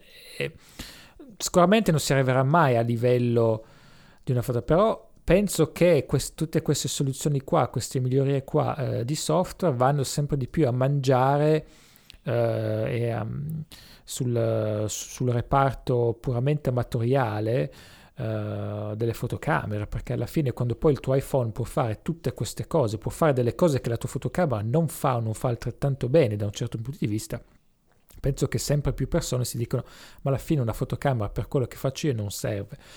Eh, per cui penso che le fotocamere digitali diventeranno sempre di più di nicchia, sempre più eh, rivolte a chi è appassionato o chi fa certe cose in cui ovviamente eh, la fotocamera tradizionale e tutto il sistema di cui fa parte eh, fa ancora la differenza, però anche comunque l'effetto sfocato eh, per i ritratti che spesso ha poi delle, se vai a analizzare dei dettagli, vedi magari che ne so che la transizione fra i capelli lo sfocato, c'è qualcosa che non torna, però quando fai la foto e la vedi subito, il primo, il primo impatto è caspita che figa. E, ed è quello alla fine, perché come tu con lo smartphone vedi una cosa e scatti senza tanto pensare, no? e appunto e scatta, poi vedi la foto, oh, sembra figa, la condividi subito, non stai poi lì a ingrandirla, a zoomare, a fare, perché alla fine il flusso di lavoro con lo smartphone è quello. Molte volte penso che non passi neanche da, da un computer, forse da un iPad. Per cui tutto questo funziona, penso che funzioni sempre meglio. E quindi cioè ben, per carità, ben venga, alla fine ormai gli smartphone sono parte integrante della fotografia, che ci piaccia o no, eh, trovo interessante vedere tutto quello che, riescono, quello che, riescono, a fare dal punto di vista software e tra l'altro alcune di queste soluzioni software in realtà cominciano ad essere adottate anche dalle case Uh, cioè anche da Sony, da Panasonic, vedi comunque Sony, tutto questa cosa dell'autofocus con il real time tracking, comunque è una macchina che analizza uh, l'immagine su diversi livelli, uh, lumina- la texture, la, la, la distanza, se può riconoscere se ci sono dei visi degli occhi, il fatto stesso che comunque riconosce un animale e, e l'occhio di un animale comunque anche tutto un database che va a analizzare ogni volta che, che, che, sta, che sei con la view a, a, inquadrare. Panasonic, anche lì eh, l'autofocus che può riconoscere la maggior parte di, di animali, eh, vedi il quadratino attorno al, al cane, al gatto, al, al canguro, cioè questo fa, quindi alcune tecnologie da smartphone pian piano vengono anche eh, messe su... Sì, ma ci sarà comunque sempre un, un, distacco, io credo che perché bene o male certo. intanto i processori da smartphone sono, io credo, non ho dati numerici, ma così a impressione direi che sono più veloci, molto più veloci di quelli delle fotocamere, ma molto più veloci. In più, eh, sicuramente. In più poi comunque il sensore, scusami, il sensore dello smartphone è piccolo, esatto. per cui a livello poi di, di, di, di potenza è sicuramente più semplice, come dici tu ogni scatto fa tre scatti prima, tre scatti dopo, cinque scatti durante. Cioè, alcune macchine lo fanno, per esempio uh, le, la, la, modalità uh, Pro Capture dell'Olympus, uh, c'è anche sulle Panasonic, che quando poi premi lo sfai, scatti la foto, lei ti registra già 16 scatti precedenti. Lì praticamente quando hai quella modalità attiva, la macchina con l'iView salva e butta costantemente le ultime 30 foto, per cui quando poi tu scatti Uh, salva le ultime 30 che in quel momento stava, stava caricando. Sì, però se tu la tieni siamo... attiva tipo per 10 minuti la batteria è a zero. no, eh, beh, ovvio, ovviamente il sensore essendo più grande queste cose qua vanno, cioè, hanno, hanno, dei limiti, però diciamo che alcune, alcune cose, se i puntini si possono unire fino a un certo punto. Certo, certo. Scusa, ti ho interrotto, stavi dicendo. No, no, no, no, no niente, assolutamente. No. Stavo, stavo, ascoltando quello che dicevi e vedendo un po' di, di, di trovare insomma delle correlazioni. Eh, Max, eh, tu so che il tuo iPhone 11 sfigato, 11 Pro, è, come, come la, la, la, fotocamera, insomma, è, è capitato quello Momento sfigato. Triste. Momento triste. Hai bruciato il la- pure, laser pure con quello? No. no. no. con la si è smudgiato lo schermo, si è tutto spappolato, non si capisce come, sì, senza si toccarlo. a guardarlo, cioè tu lo guardi e vedi un nuovo graffio senza che lo tocchi. È assurdo. Sì, una, una è il rivestimento, strana. cioè capita. Vabbè. Vabbè.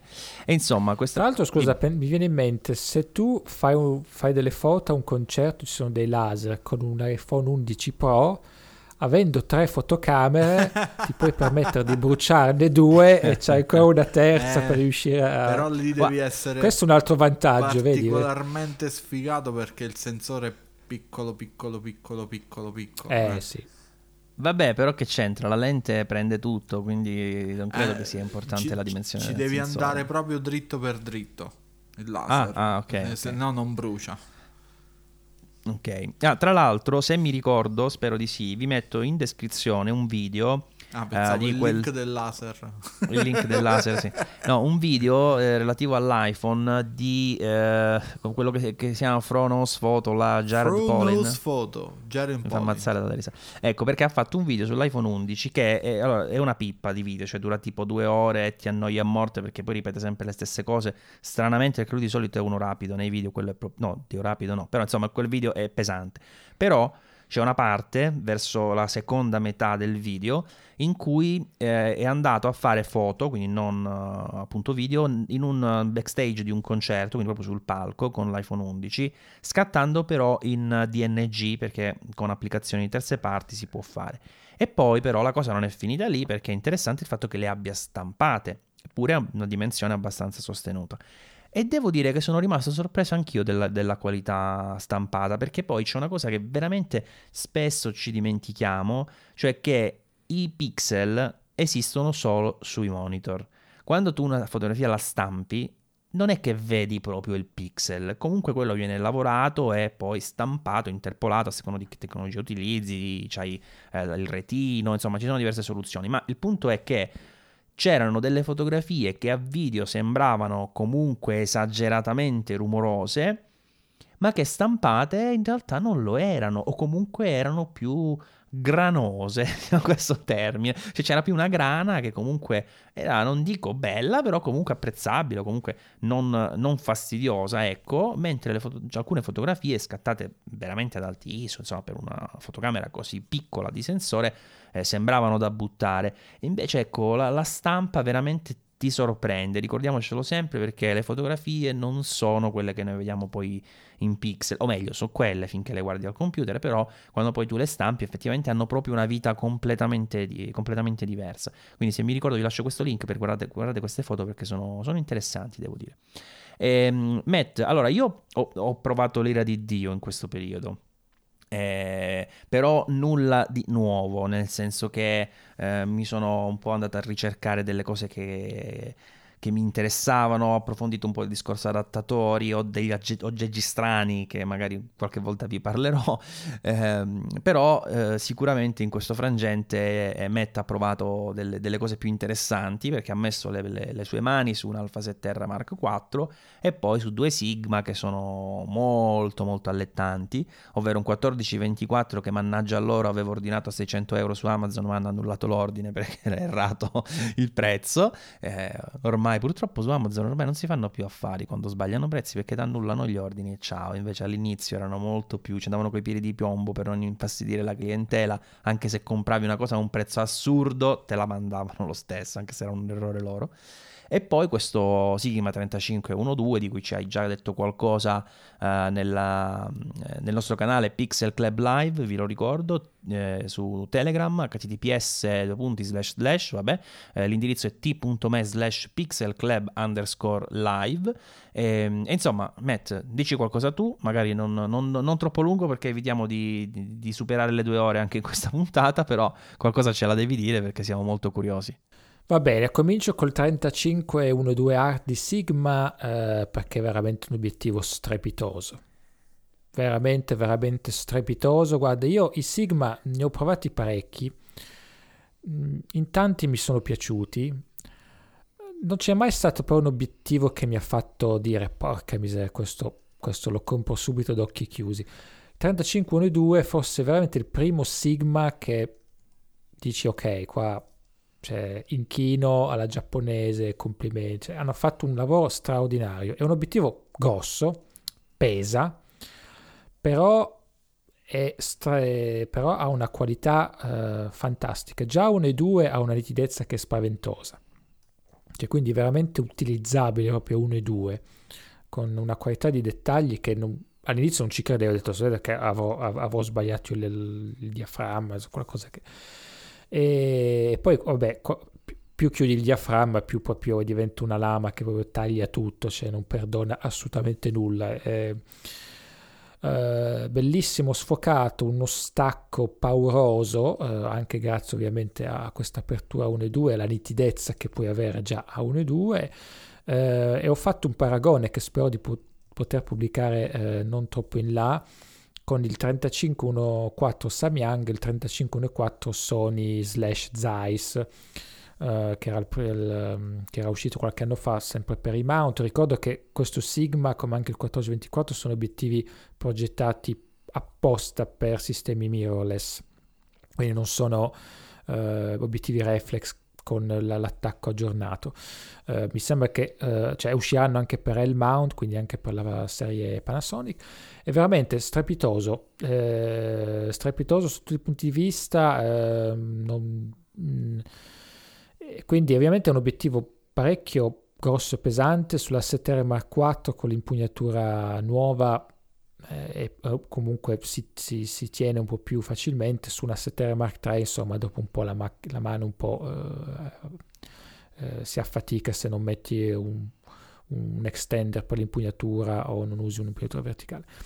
Però perdoni sia il peso che cosa perché veramente è eh, è strepitoso, l'ho già detto, lo ridico, strepitoso, eh, ha la ghiera eh, per i diaframmi che può anche essere, può essere completamente fluida eh, per il video, ha un, anche un'ottima ghiera per il fuoco, che è sempre comunque elettronico, però uh, rispetto ad altre ghiere la distanza non, la distanza diciamo fra infinito e quella più corta non, non viene cambiata velocemente se giri la, la, ghiera più velocemente. Cioè quindi infatti se vai da infinito alla distanza minima che mi sembra sia 30 cm devi stare a girare per un bel po' uh, no, tipo Titanic stai a girare mezz'ora finché arrivi alla distanza. Però per il video è, questo è più comodo comunque per chi ama uh, scattare manuale magari anche se fai uno still life, una, una situazione in cui vuoi tu controllare la messa a fuoco manualmente, cosa che io ho dovuto fare parecchio durante il mio paragone con questi tre obiettivi perché non, non posso, uh, cioè preferisco farlo manualmente per essere sicuro che la messa a fuoco sia perfetta e con quell'obiettivo lì veramente riesci a lavorare molto bene.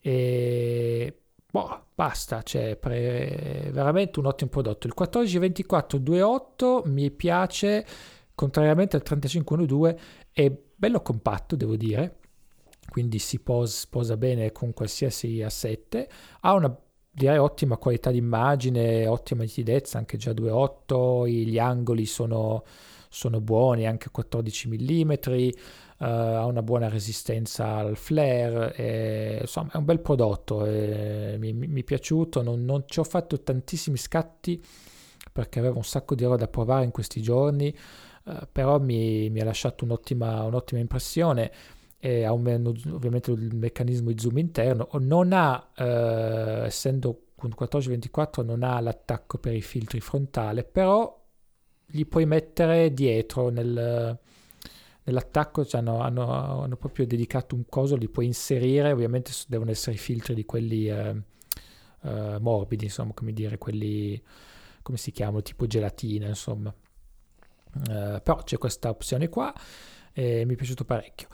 La 7R Mark IV è un'altra macchina che mi è piaciuta, nel senso che, allora, innanzitutto, innanzitutto per quanto riguarda il design e l'impugnatura, direi che ci siamo, finalmente finalmente ci siamo, quarta generazione direi che posso ritenermi finalmente soddisfatto, nel senso che l'impugnatura è, per quanto non sembra, se, se tu le vedi in foto lo, lo, noti che è più grande, ma non è che è mastodicamente più grande, però è, la differenza c'è, eh, tutte le dita eh, aggra- stanno sull'impugnatura in modo più comodo senza doverle comprimere.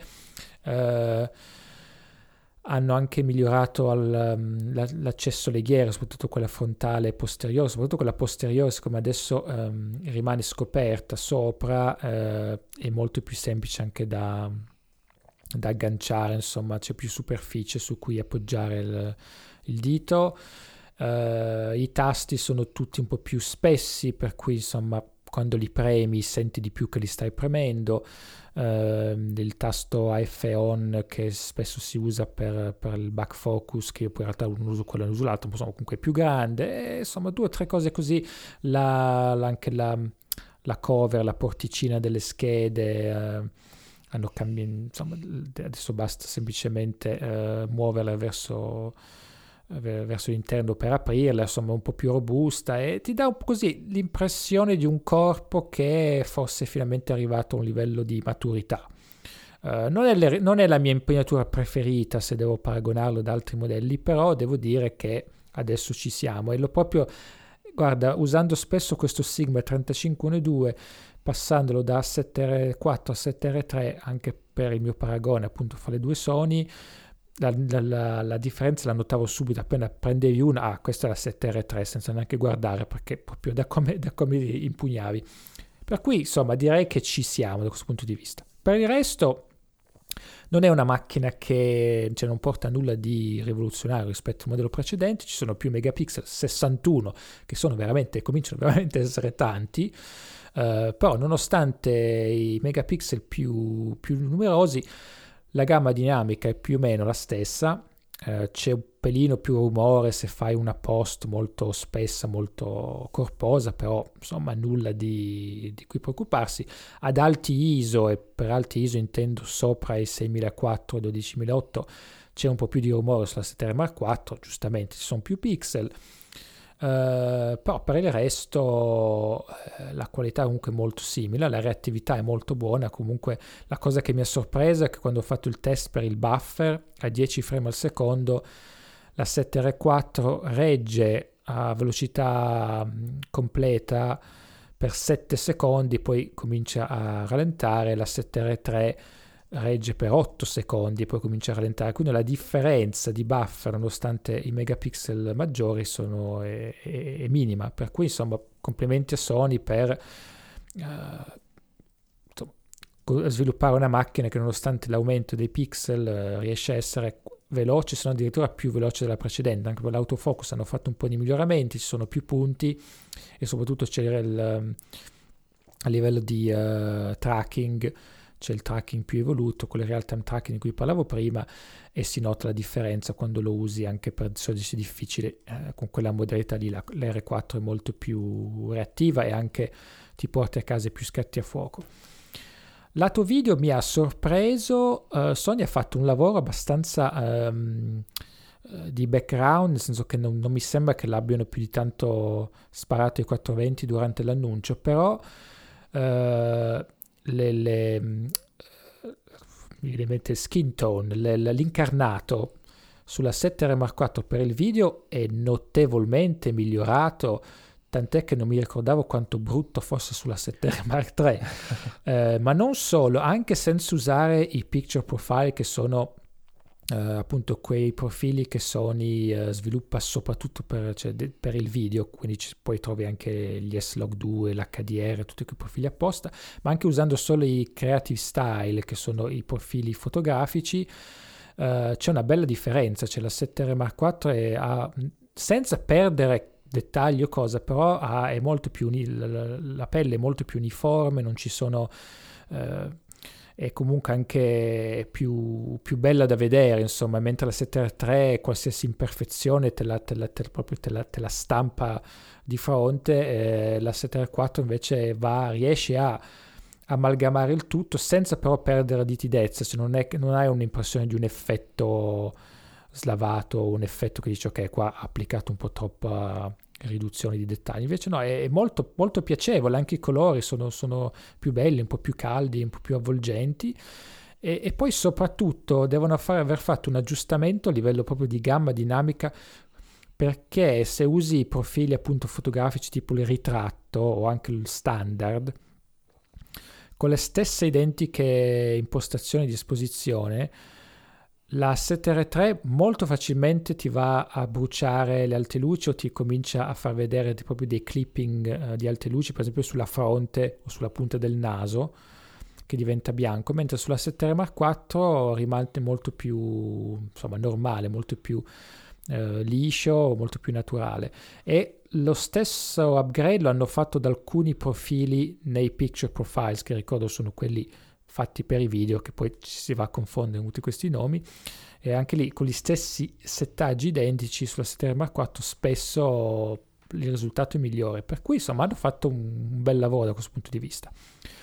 Per il resto il video rimane più o meno la stessa cosa, 4K, 30 frame al secondo, sempre il codec XAVCS, Uh, sul, quando si, si, registra in log, li, le ombre sono un po' più chiuse sulla 7R Mark IV, però ottiene anche un po' più di alte luci, quindi si vede che anche lì hanno un po' aggiustato la gamma. Infatti, se vai poi a fare un po' di color sulla 7R Mark IV, gli artefatti di colore e di rumore spesso, di cui spesso parliamo vanno, saltano fuori più facilmente.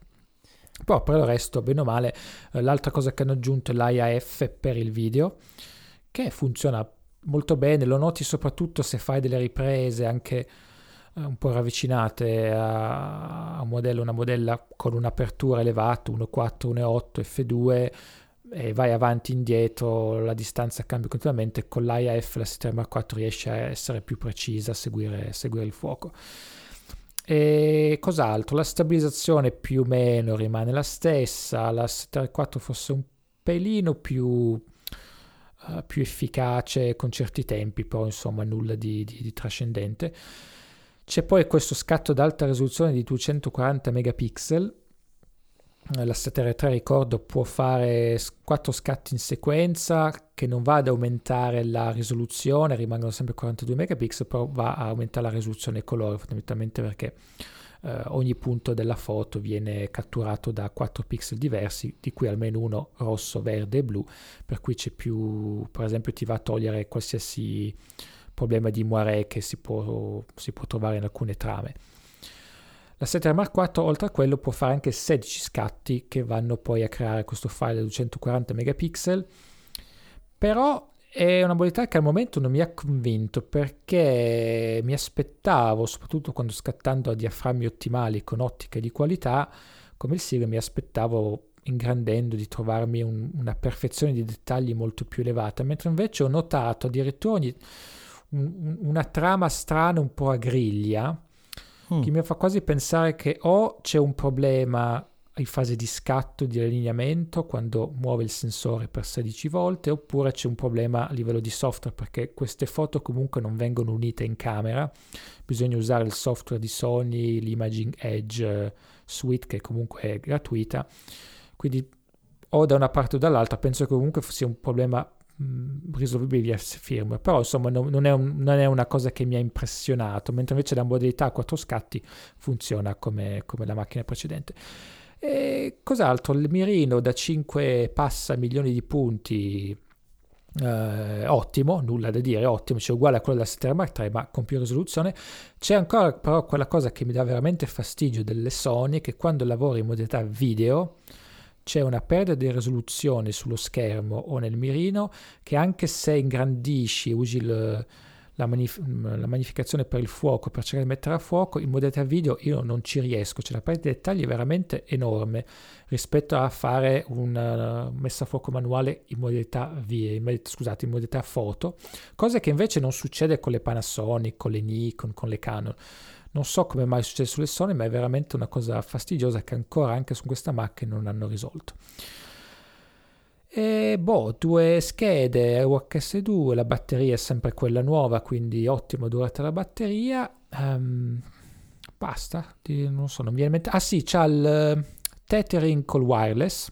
Ah, carino che funziona fino a 5 GHz e tra l'altro ecco per una volta hanno fatto devo bene. dire che Sony mi ha sorpreso perché no di sai che Sony di solito è complicato per attaccare questo eh, quando, all'inizio quando volevi collegare con lo smartphone 3000 cose invece il tethering wireless funziona da dio nel senso che scegli uh, wifi diretto nelle impostazioni della macchina uh, col computer ti colleghi al network della macchina eh, con, volendo anche la password, quindi eh, par, eh, fai partire il software sempre parte di questa suite eh, Sony gratuita che si chiama Capture, mi sembra, e, e c'hai il live view sullo schermo con tutte le impostazioni del mondo, quindi qualsiasi cosa che c'è sulla macchina la puoi impostare eh, da, da, dal software desktop. Il live view è un po', c'è un po' di delay, è un po' a scatti, non è velocissimo, eh, però cioè in due,